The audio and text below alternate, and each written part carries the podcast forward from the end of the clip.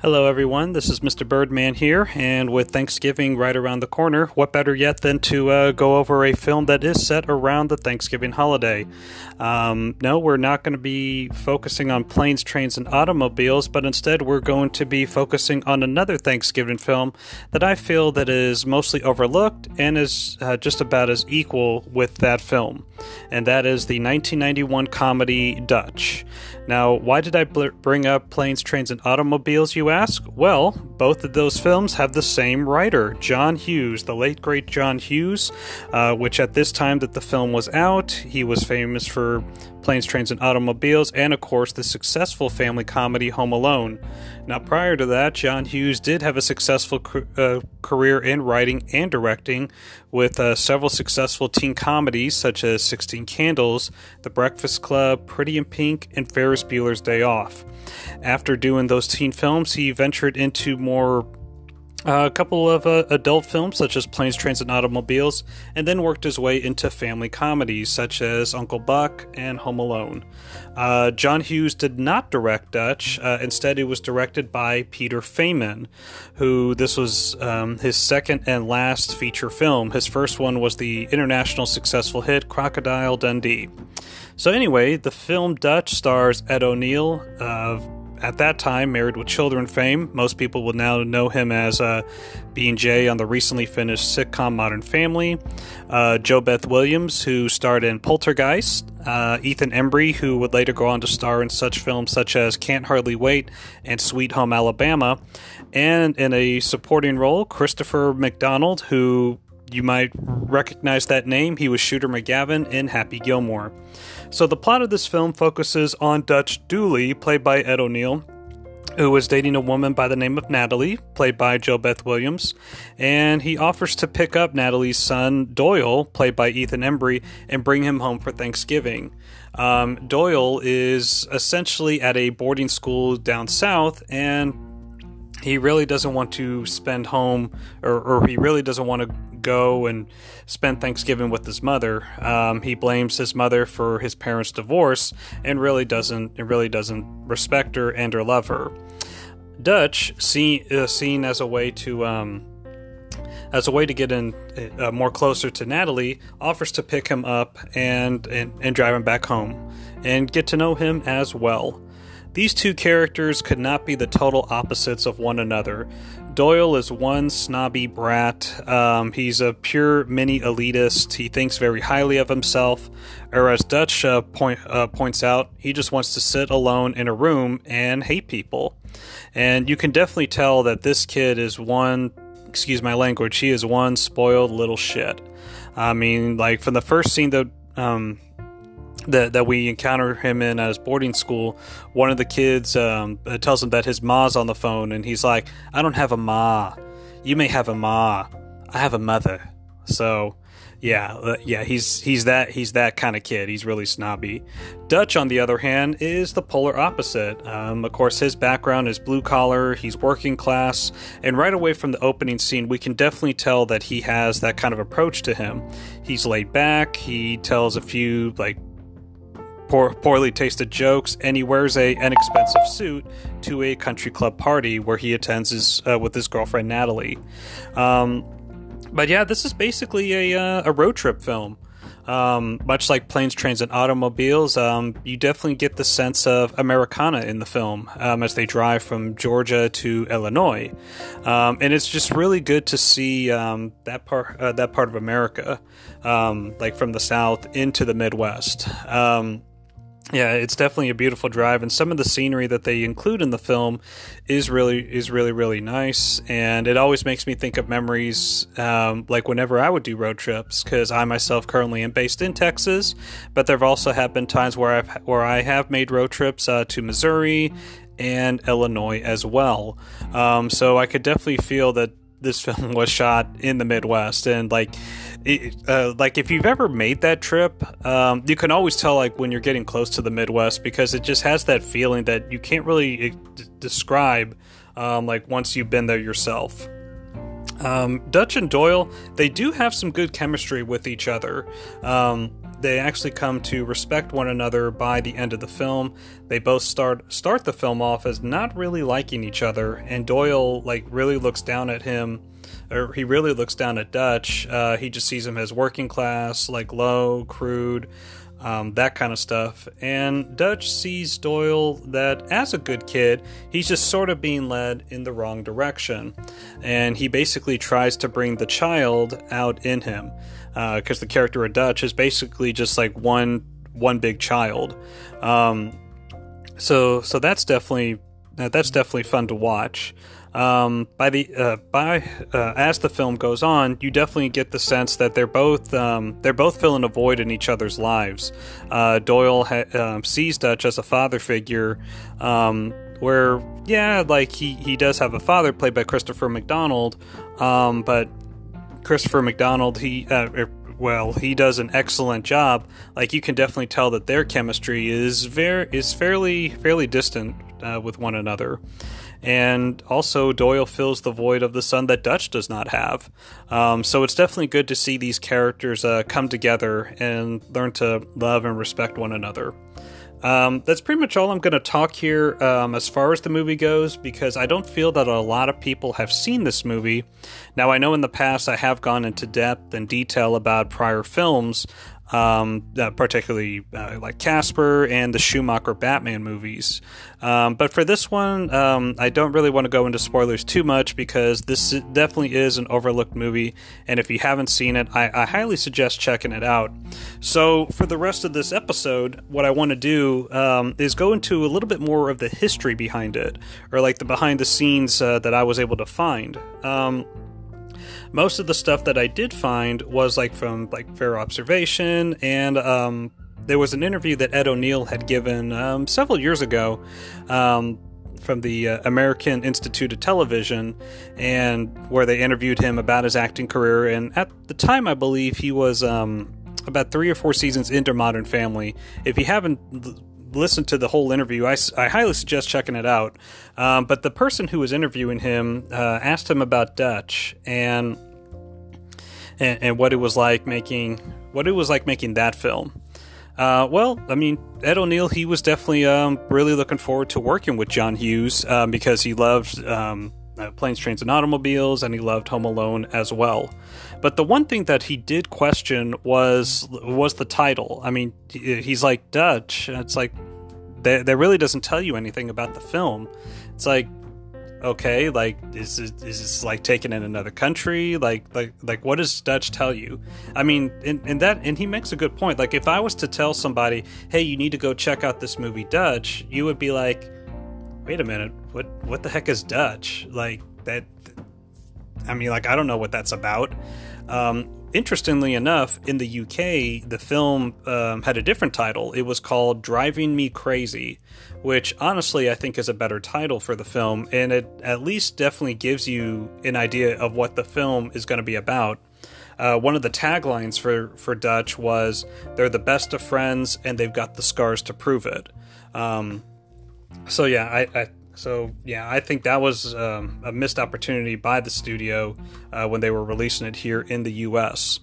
Uh, Ed O'Neill also stated that when they were um, shooting the movie or, or wrapping up production, appa- according to him, Fox had this idea of doing um, having him and the young kid Ethan Embry do like do sort of like a truck and bus tour.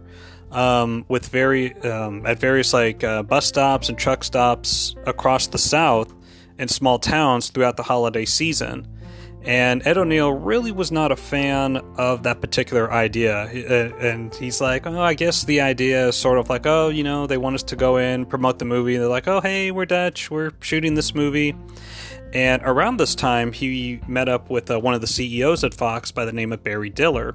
Barry Diller approached him and was like, hey, like I saw that movie Dutch um, uh, recently. What'd you think? And and Barry Diller had advised Ed O'Neill, yeah, it was good. I um, I liked it. And he also asked Ed O'Neill about this um, the truck, the supposed truck and bus tour. And Ed O'Neill basically told him, it's the worst idea I ever heard. And Barry Diller told him, well, then don't do it. I mean, it's if you don't want to do it, you don't want to do it. So yeah yeah so that got squandered. um O'Neill also stated that there was no premiere for this film, which, by the way, uh, the film was released in July of nineteen ninety-one. So, yeah, so, so that's another reason why I think a lot of people really kind of overlook this movie. The film is set, like, during the Thanksgiving holiday, but you release it in the summer. That, it's like, why? That was like for a while, like with the with the Halloween series, like when they were releasing those movies in August instead of October. I think it started with like Halloween H two O. It started with um, Halloween Resurrection, and then the two Rob Zombie films before they decided to release them back in October. Which, yeah, that definitely makes more sense. I mean, that would also be like releasing a Christmas movie in like April. It's like, why? I mean, um, so there there wasn't a premiere. And um, if, I mean, and if you don't know what that entails, um, basically like when, when, when a premiere is canceled or when a film is not screened for critics, um, that usually gives the credit or, or the critics, um, that's, that's pretty much a sign that the studio does not have any faith in the film. They don't feel that it's going to be successful critically and financially. And also at the time you had two big, bigger films coming out. Or, or ones that were really popular. There was um, Terminator two with Arnold Schwarzenegger, and then you also had Robin Hood, Prince of Thieves with Kevin Costner. Um, so the day after the film opens, uh, Ed O'Neill was talking to the director, Peter Faiman, and he's like, "Hey, hey, uh, Peter, how did how, how did um how did this movie do?" And Peter tells him, "Not not so good, Ed." And he's like, "What do you mean?" And he's like, well, the um, the film made four hundred seventy-five. Wait a minute, like four hundred seventy-five million? And he told him, no, four hundred seventy-five thousand. So in layman's terms, this film was a box office disaster. That means nobody saw the film. Um, yeah, the budget for Dutch was seventeen million and it grossed about five million. So yeah, needless to say, this was a box office flop, and critically, it didn't fare much better. On Rotten Tomatoes, the um, the approval rating is like around seventeen percent. So yeah, that's uh, yeah, not a good sign. Not a good sign um, with films like that. And Ed O'Neill also went on to state that um, with John Hughes, he never heard or spoke. He never heard from or spoke to John Hughes ever again. And supposedly whenever John Hughes had, uh, had any time that he had a failure, he would bury it and he would just like move on, or he would never talk to the people that were involved with it. He just didn't want to be associated with them ever again. And Ed O'Neill had state, um, stated in this particular interview that when they were making the movie, like, he basically said that, oh yeah, John Hughes just treated me like I was um, his best friend. Um, I had, he's like, I had dinner at his house. I met his wife. I met his kids. Um, and he's like, yeah, like, and we're talking, to, and he was talking to me about like all these other projects that he wanted to do and star in, and star in some other movies.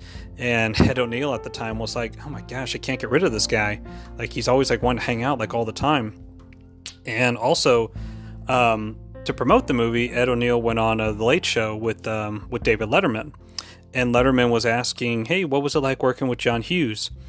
And Ed O'Neill was basically blunt and upfront about it, and he said, Dave, if I was in a bar and I got in trouble, or, or I got into trouble, I would not want to be with John Hughes, because John would be the first guy out the door.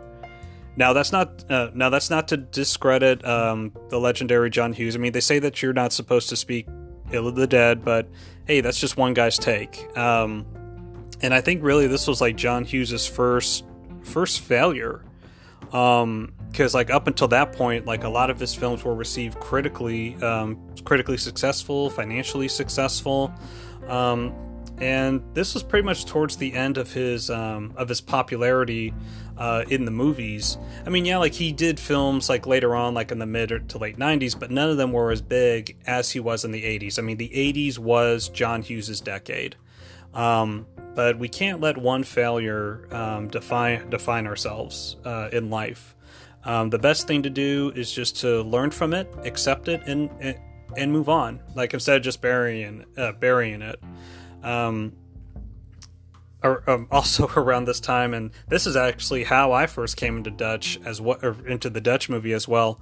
Um, I distinctly remember the first episode of Married with Children I watched was the episode where they go to England, and so one of the first scenes that I saw was like they're on this plane, and the pilot is like, "Hey, will the man who took his shoes off, please put his, please put him back on. I'm choking to death." And Peg is like, "Al, put your shoes back on."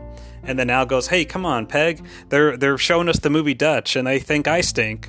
So that definitely goes to show that Ed O'Neill was not afraid to poke fun at himself, um, which definitely shows you the, ki- the, the kind of person that he is.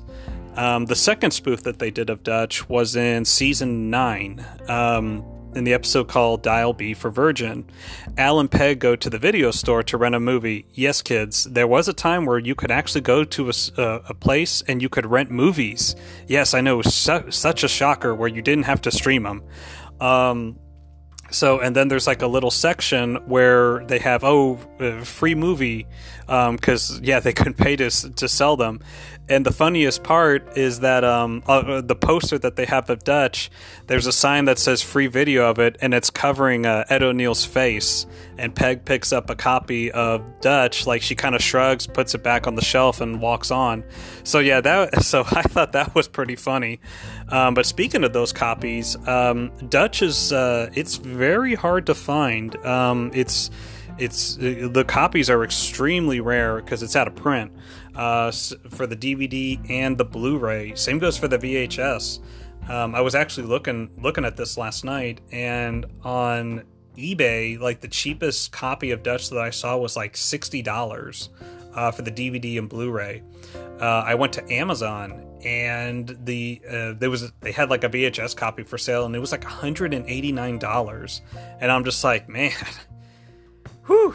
Yeah, I was gonna say go go buy it if you want to see it, but yeah, it's just really it's just really hard to find. Is there anything about Dutch that I don't like? Well, it's very few. Like one of the, I guess you could say like some of the jokes feel kind of forced, and some of them like fall kind of flat. But that's really all that I can think of. Um, overall, I think Dutch is a very good, heartwarming, heartfelt movie. Um, definitely gets you excited for the holiday season, um, especially in these times of COVID. It really makes you want to go on a road trip. Um, I, I, I definitely miss those. Those are those are a lot of fun, and I hope to and I hope to uh, have one in the future. But if you are one of the few who has seen Dutch, I hope that you enjoyed the film. I hope you enjoyed this review. Um, yeah, and. And I hope you all have a safe and happy Thanksgiving. I know that we're about eleven days out, but I wanted to get this out there just ahead of time. So uh, tune in next time, and this is Mister Birdman signing out.